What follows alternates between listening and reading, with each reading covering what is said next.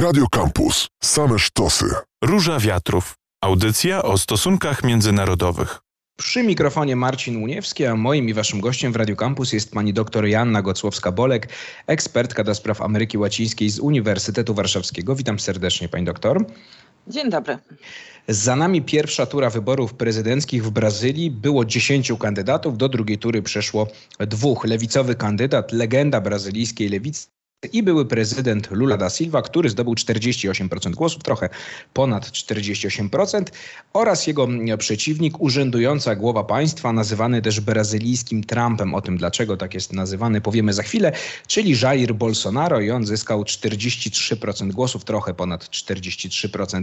Czy te wyniki, pani doktor, to e, dla pani, dla innych też ekspertów, którzy obserwują e, brazylijską scenę polityczną, zaskoczenie? No bo wydawało się, że Lula da Silva może wygrać już w pierwszej turze. Tak się zresztą mm, w prasie mm, zachodniej pisało, tak, że on idzie pewnie po, po władzę, no a tych dwóch procent e, zabrakło jednak.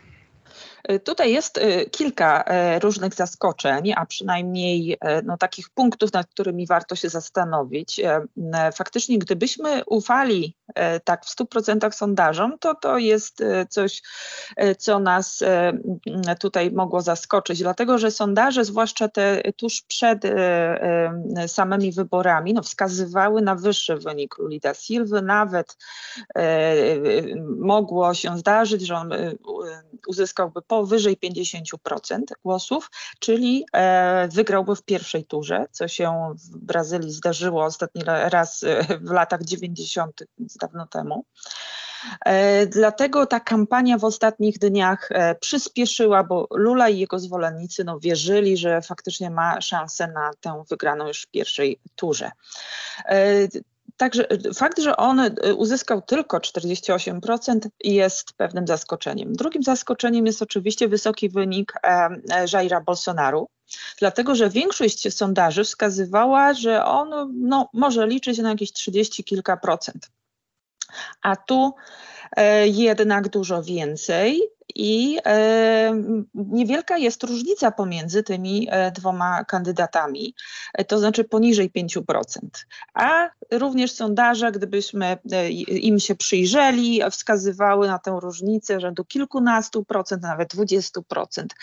Natomiast Jair Bolsonaro negował wiarygodność tych sondaży. On wskazywał, że one no, nie mówią prawdy i tutaj musimy przyznać, że faktycznie te 43% to jest, to jest jego wygrana. To jest coś, z czego on z całą pewnością bardziej się cieszy niż Lula da Silva.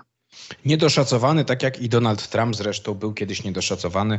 Mm, no a tak jak mówiłem, Jair Bolsonaro jest nazywany tym brazylijskim Trumpem, to przypomnijmy, pani doktor, jeszcze w tej części słuchaczom, kim jest Lula da Silva. Mm, były prezydent w latach 2003-2010 te funkcje pełnił, no i legenda mm, nie tylko Brazylii, Brazylii, no ta jego legenda się na cały świat rozeszła, czyli człowieka, który wyciągnął z biedy dziesiątki milionów Brazylijczyków, ale trafił też do aresztu, oskarżono o korupcję. To jakby pani mogła trochę szerzej przedstawić postać Luli da Silva, no człowieka, który, który no, już się zapisał na brazylijskiej scenie politycznej. Tak, to jest polityk bardzo znany yy, i w kraju, i za granicą oczywiście. Yy, jest, yy, jest to człowiek legenda, jest to człowiek o bardzo bogatym, długim życiorysie. On urodził się 76 lat temu, także już przeżył sporo i jest człowiekiem bardzo doświadczonym, ale też ważne, gdzie jak się urodził, ponieważ on pochodzi z bardzo biednej części Brazylii, e, urodził się w rodzinie wielodzietnej, był wychowywany bez ojca, od najmłodszych lat musiał zarabiać na swoje utrzymanie, no nie miał szansy ani czasu na to, żeby przejść jakąś, jakąś formalną edukację. Natomiast w latach 70. to też jest znamienne, bo to jest czas dyktatury, e, e, ponurego okresu w, w dziejach Brazylii, dyktatury i wówczas Lula da Silva zaczyna działalność związkową, zakłada związki zawodowe, to jest ewenement na, w owym czasie w Brazylii to się wiązało z dużym ryzykiem właśnie ze względu na panujący reżim wojskowy. On później kieruje strajkiem generalnym, trafia do więzienia i już, już w czasach demokracji zaczyna działalność polityczną. To jest polityk o tyle doświadczony, że to już jest jego szósta kampania wyborcza, dlatego że, że jeszcze zanim został prezydentem, próbował kilkukrotnie E, wcześniej bez powodzenia, natomiast w 2002 roku rzeczywiście przekonał do swojego pomysłu, do, do tych reform prospołecznych, które proponował, e, przekonał rzeczywiście Brazylijczyków i wtedy w drugiej e, turze wygrał wybory, gdy po dwóch dwóch turach prezydenckich, dwóch prezydenturach odchodził, to cieszył się poparciem rzędu 87%. To faktycznie jest taki wynik bez precedensu. E, e, to był człowiek e, uwielbiany przez wielu Brazylijczyków za to właśnie, że wydźwignął z tej głębokiej biedy kilkadziesiąt milionów ludzi. Nawet mówi się, że to było zależy jak będziemy szacować, jak będziemy liczyć, y, blisko 38 milionów ludzi, którzy z tego ogromnego ubóstwa, w którym przez lata żyli, e, trafili do klasy średniej, mogli po raz pierwszy w życiu kupić lodówkę, samochód, posłać swoje dzieci do szkoły zamiast do pracy. I to jest Luli e, pamiętane i za to jest do dzisiaj ceniony. Ale, tak jak e, tutaj wspomnieliśmy, to jest też człowiek, na którym ciążą zarzuty korupcyjne, E, ponieważ za czasów jego prezydentury i później e, za czasów e, rządów jego partii pracujących no doszło do największej afery korupcyjnej w ogóle w, nie tylko w historii Brazylii, ale w historii regionu. Y, jak to się skończyło? Przypomnijmy pani, pani doktor jeszcze ta afera, bo on do aresztu trafił, natomiast potem sprawa trafiła do Sądu Najwyższego i Silva z więzienia wyszedł, prawda? No, teraz wyszedł, ale mhm. Y, nie zakończyło się to oczyszczeniem, y, musimy pamiętać. To znaczy on, jemu rzeczywiście zostały postawione zarzuty o przyjęcie łapówek, i w momencie, gdy trwała kampania w poprzedniej, e, w, poprzednim razem, czyli w 2018 roku, on musiał wycofać się z tej kampanii i e, rzeczywiście trafił na półtora roku do więzienia. E, z tego więzienia wyszedł dlatego, że Sąd Najwyższy orzekł, że proces, który został przeciwko niemu wszczęty, no, był nielegalny z tego względu, że ten akurat sąd w Kurytybie nie mógł jakby formalnie przeprowadzić tego postępowania. Dlatego Lula da Silva wyszedł z więzienia, od razu e, y, no, trafił z powrotem do dużej polityki, wystartuje dzisiaj e, w wyborach. Natomiast to nie znaczy, że on został z tych e, zarzutów ostatecznie oczyszczony. Być może, że jeszcze będzie jakaś dłuższa historia z tym związana. To powiedzmy, pani doktor, jakby pani mogła szerzej trochę o tej prezydenturze Jaira Bolsonaro, która możliwe, że się skończy 30 października. On dał się poznać właściwie na krótko przed e, poprzednią kampanią wyborczą, w której zdecydował się startować. E, co prawda był w polityce obecny już od blisko trzech dekad. E, w momencie, gdy odszedł z wojska, to jest były wojskowy, emerytowany żołnierz, dosłużył się stopnia kapitana. Natomiast to jest brazylijski polityk już, już w miarę doświadczony, bo on tam jako niezbyt znany właśnie człowiek działał w jakiejś e, takiej niszowej partii. Natomiast zdecydował się wystartować w wielkiej polityce. E, w 2018 roku wygrał te wybory poprzednie. E, właśnie to był szczególny moment w ogóle w brazylijskiej polityce, bo mm, ona, scena polityczna została tam zdruzgotana właściwie przez tę ogromną aferę korupcyjną. Lula da Silva trafił z, z poważnymi zarzutami e, do więzienia. No i Jair Bolsonaro wykreował się na takiego politycznego outsidera, który no, miał Brazylię poprowadzić ku zupełnie nowej drodze, miał wykorzenić tę korupcję, miał również walczyć oczywiście z lewactwem, z komunizmem, e, e, którego symbolem jego zdaniem był i jest Lula da Silva. I teraz również wskazuje na to, że gdyby no, Lula da Silva miał zostać prezydentem, no to oznaczałoby powrót komunizmu, powrót lewactwa, powrót, zrobienie w Brazylii drugiej Wenezueli, a więc no, takie zagrożenia, które, które tutaj rysuje bardzo wyraźnie przed Brazylijczykami. On nie, nie waha się użyć jakichś takich bardzo kompromitujących haseł, zarzuca swojemu przeciwnikowi korupcję, zarzuca, że on zbudował gang, który zniszczył Brazylię i właściwie no, na tym swoją tę narrację polityczną oparł również w tej kampanii. Mówi Brazylia ponad wszystkim, Brazylijczycy ponad wszystkimi i Bóg ponad, ponad wszystkim. Więc tutaj stawia i Brazylię, prawda, buduje ten nacjonalizm, takie poczucie przynależności i, i potrzebę jakby zaistnienia znowuż y, y, y, Brazylijczyków na tej jakiejś scenie takiej międzynarodowej. No i bardzo silnie też wskazuje na takie swoje powiązania z kościołami, z kościołami ewangelikalnymi przede wszystkim, których poparciem też intensywnym tutaj się posługuje. Ignorował COVID, to już tak jak powiedziałem, pandemię, no i też e, przeciwnik emancypacji kobiet i przeciwnik ruchów LGBT, to też takie rzeczy, które gdzieś tam media... To, to jest rzeczywiście wybrzmiało i myślę, że, że ważne, że takie, e, e, takie bardzo wyraźne różnice właśnie ideologiczne się, się pojawiają pomiędzy tymi dwoma kandydatami, dlatego że Lula da Silva to jest człowiek no też, tak jak już wskazałam, w zaawansowanym wieku, ale potrafił takie nowe hasła, wręcz nowatorskie, tak, prowadzić do, do polityki i bardzo silnie też no, tutaj e, buduje swoją, swoją narrację na tym, e, że żeby prawda, uznać i prawa mniejszości, ochronę środowiska stawia w, w centrum, no i prawa, prawa kobiet. No właśnie, pani doktor, to, to trochę rozszerzmy to, bo i Lula da Silva i Jair Bolsonaro no, reprezentują odmienne zupełnie wizje przyszłości Brazylii. Jakie to pani doktor są wizje? Co oni proponują? Czy to można, upraszczając oczywiście na pewno na wielu płaszczyznach, ale powiedzieć, że to jest walka e, kandydata, e, no nie chcę powiedzieć biedoty, bo to nieładne słowo, ale tych uboższych warstw społeczeństwa z kandydatem e, bogaczy, tych wielkich posiadaczy, hodowców bydła. E, w ten sposób można powiedzieć, że to jest takie starcie trochę dwóch Brazylii. To będzie oczywiście duże uproszczenie, ale w, w jakimś stopniu owszem tak. Y, natomiast jakbyśmy sobie popatrzyli na, już znamy te wyniki, prawda, kto gdzie, mhm. na kogo głosował, to y, byśmy no, niestety dostrzegli tutaj podobieństwo, że jak sobie na mapę Brazylii popatrzymy, to Jair Bolsonaro wygrał w, w tych Stanach i, i, w tych miejscowościach, które jakby e, korzystają na wypalaniu e, lasów, na niszczeniu Amazonii i, i, i tych e, sławnych mokradeł i no, tam, gdzie rozwijany jest przede wszystkim agrobiznes, który ma się dobrze ze czasów Jaira Bolsonaro. To są jego główni zwolennicy, oczywiście to nie do końca tak na, na 100%, tak?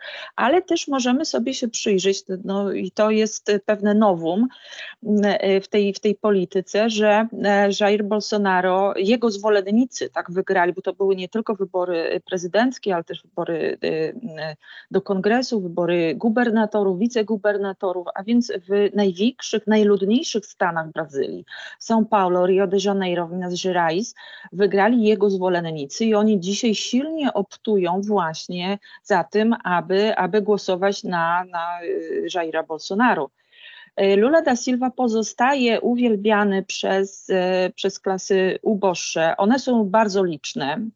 E, nie wszyscy poszli do tych wyborów i, i tutaj na pewno będzie walka po, o, o, głosy tych, którzy byli niezdecydowani albo no, z różnych powodów zdecydowali się nie głosować albo oddać pusty głos. Natomiast też Lula da Silva no, nie jest kochany przez biznes, chociaż on teraz próbuje wprowadzić no, takie hasła bardziej probiznesowe. Spotykał się z e, e, przedstawicielami dużego biznesu, żeby pewne propozycje przedstawić, tak uspokoić, no ale e, ten duży biznes raczej, raczej będzie tutaj zwolennikiem Jaira Bolsonaro. I tutaj stawiamy kropkę, zaraz wrócimy w trzeciej części Róży Wiatrów. Czy Bolsonaro w razie przegranej odda władzę pokojowo? Pytam, bo on wielokrotnie podważał sens na przykład elektronicznego oddawania głosów. E, mówił, że on uzna swoją przegraną tylko jeśli różnica będzie znacząca. No i mówił też wielokrotnie, że ma dowody na fałszerstwa czy oszustwa wyborcze. Nigdy oczywiście ich nie ujawnił, no ale tą retoryką y, posługiwał się taką samą jak Donald Trump po, po tych ostatnich wyborach, po tym szturmie na Kapitol też. No i Jair Bolsonaro y, ma związki z wojskiem, nie z całym wojskiem, nie wojsko go popiera, ale z pewnymi generałami, częścią generałów ma. No i pojawiały się takie yy, obieg, znaczy takie, takie obawy, że on no, może posłużyć się takim kazusem Donalda Trumpa trochę, czyli właśnie zacząć głosić fałszerstwa, wezwać swoich zwolenników do wyjścia na ulicę, albo zaapelować do wojska na przykład, żeby, żeby pomogło mu utrzymać władzę. Na ile to jest realny scenariusz, pani doktor, jak pani myśli? To rzeczywiście bardzo silnie wybrzmiało w ostatnich miesiącach, nawet nie tylko tuż przed kampanią. Także Jair Bolsonaro, obawiając się, czy zabezpieczając się przed tym, że może przegrać, już wskazywał na taką drogę, którą zamierza iść. I to y, było y, bardzo wyraźne w jego wielu wypowiedziach, także tu nie mamy wątpliwości, że on to na poważnie rozważa, a też, że zasiał takie ziarno niepewności, a nawet y, no, no silnie nawet wskazuje na taką drogę, swoim zwolennikom. Już e, w czasie pierwszej, e, przed pierwszą turą e, ta kampania była pełna przemocy i pełna takiej intensywności, powiedziałabym, pełna emocji wśród Brazylijczyków. To było celowo podsycane przede wszystkim właśnie przez Jaira Bolsonaro. Doszło nawet do dwóch zabójstw ze strony zwolenników Bolsonaro, którzy no, jeden nożem, drugi pasiekierą tam zamordowali właśnie osoby, popierające e, Lula da Silva, więc tutaj te emocje są już e, obecnie bardzo takie nabuzowane i, i wydaje się, że gdy gdyby doszło do przegranej Jaira Bolsonaro, która rzeczywiście jest wciąż bardziej prawdopodobna, e, to nie mamy takiej pewności, co się stanie. I, i wydaje mi się, że to jest bardzo reali taka realistyczna, niestety, Y, y, przyszłość, że Jair Bolsonaro nie będzie chciał oddać w sposób pokojowy. On zresztą wypowiadał się, że albo wygra, albo śmierć, albo więzienie. No do więzienia natomiast się nie wybiera. No więc y, on, on stawia też to na ostrzu noża. E, on ma bardzo dużo postawionych zarzutów, bardzo poważnych, właśnie o korupcję, nawet o ludobójstwo, które w czasie e, no, jego nieumiejętnego całkowicie zarządzania pandemią, a, a wręcz negowania tych zagrożeń, no, doprowadziło do, do śmierci wiele, wiele osób, zwłaszcza z, z pośród tych ludów tubylczych. To są zarzuty bardzo poważne. Ostatnio zresztą ujawniono, że jego, y, członkowie jego rodziny zakupili za gotówkę ponad 50 luksusowych y, nieruchomości. To jest kolejna sprawa, no, która tak cieniem się kładzie. Wiadomo, że w momencie, gdy on straci immunitet prezydencki, no, bra, bardzo prawdopodobne, że, że, że znalazłby się w więzieniu, więc stawka jest dla niego bardzo wysoka. I ostatnie pytanie, panie doktorze. Oczywiście nie pytam pani, kto wygra, bo nie chcę, nie, nie chcę wróżyć, ale kto ma większą szansę przyciągnięcia głosów tych niezdecydowanych, ale też na kogo ci kandydaci, ta, ta, ta ósemka, która nie dostała się, już nie mieliśmy czasu o nich mówić, ale która nie dostała się do drugiej tury, na kogo te swoje głosy może albo już może to zrobiła, e, scedować czy zaapelować do, do swoich zwolenników, żeby głosowali? Czy tu jednak Lula da Silva, czy może Jair Bolsonaro ma, ma większy ten, mówiąc nieładnie, rezerwuar e, głosów? Y, no, już e, wiemy, że Ciro Gomes jakby przekazał swoje, swoje poparcie Luli da Silva. To by wystarczyło, gdyby wyborcy się posłuchali e, swojego, swojego lidera i faktycznie poszli zagłosować za Lulą, to by wystarczyło Luli do, do wygranej, natomiast wyborcy bywają kapryśni, nie wiemy jak się zachowują, zachowają, być może po prostu nie pójdą do E, do urny, do urny wyborczych, nie zagłosują. Myślę, że e, tutaj też będzie walka o tych niezdecydowanych i tych, którzy w pierwszej turze nie e, głosowali z różnych względów. Głosowanie w Brazylii jest obowiązkowe, ale no, ta frekwencja była rzędu 80%, to znaczy część albo nie dotarła, albo nie chciała e, wziąć udziału, a też często oczywiście oddaje puste głosy, co jest przy głosowaniu elektronicznym też możliwe. Będzie intensywna walka o te, o te głosy. Wciąż wydaje mi się bardzo prawdopodobne, że to Lula da Silva wygra, ale, ale no, musimy poczekać oczywiście do właściwych rozstrzygnięć.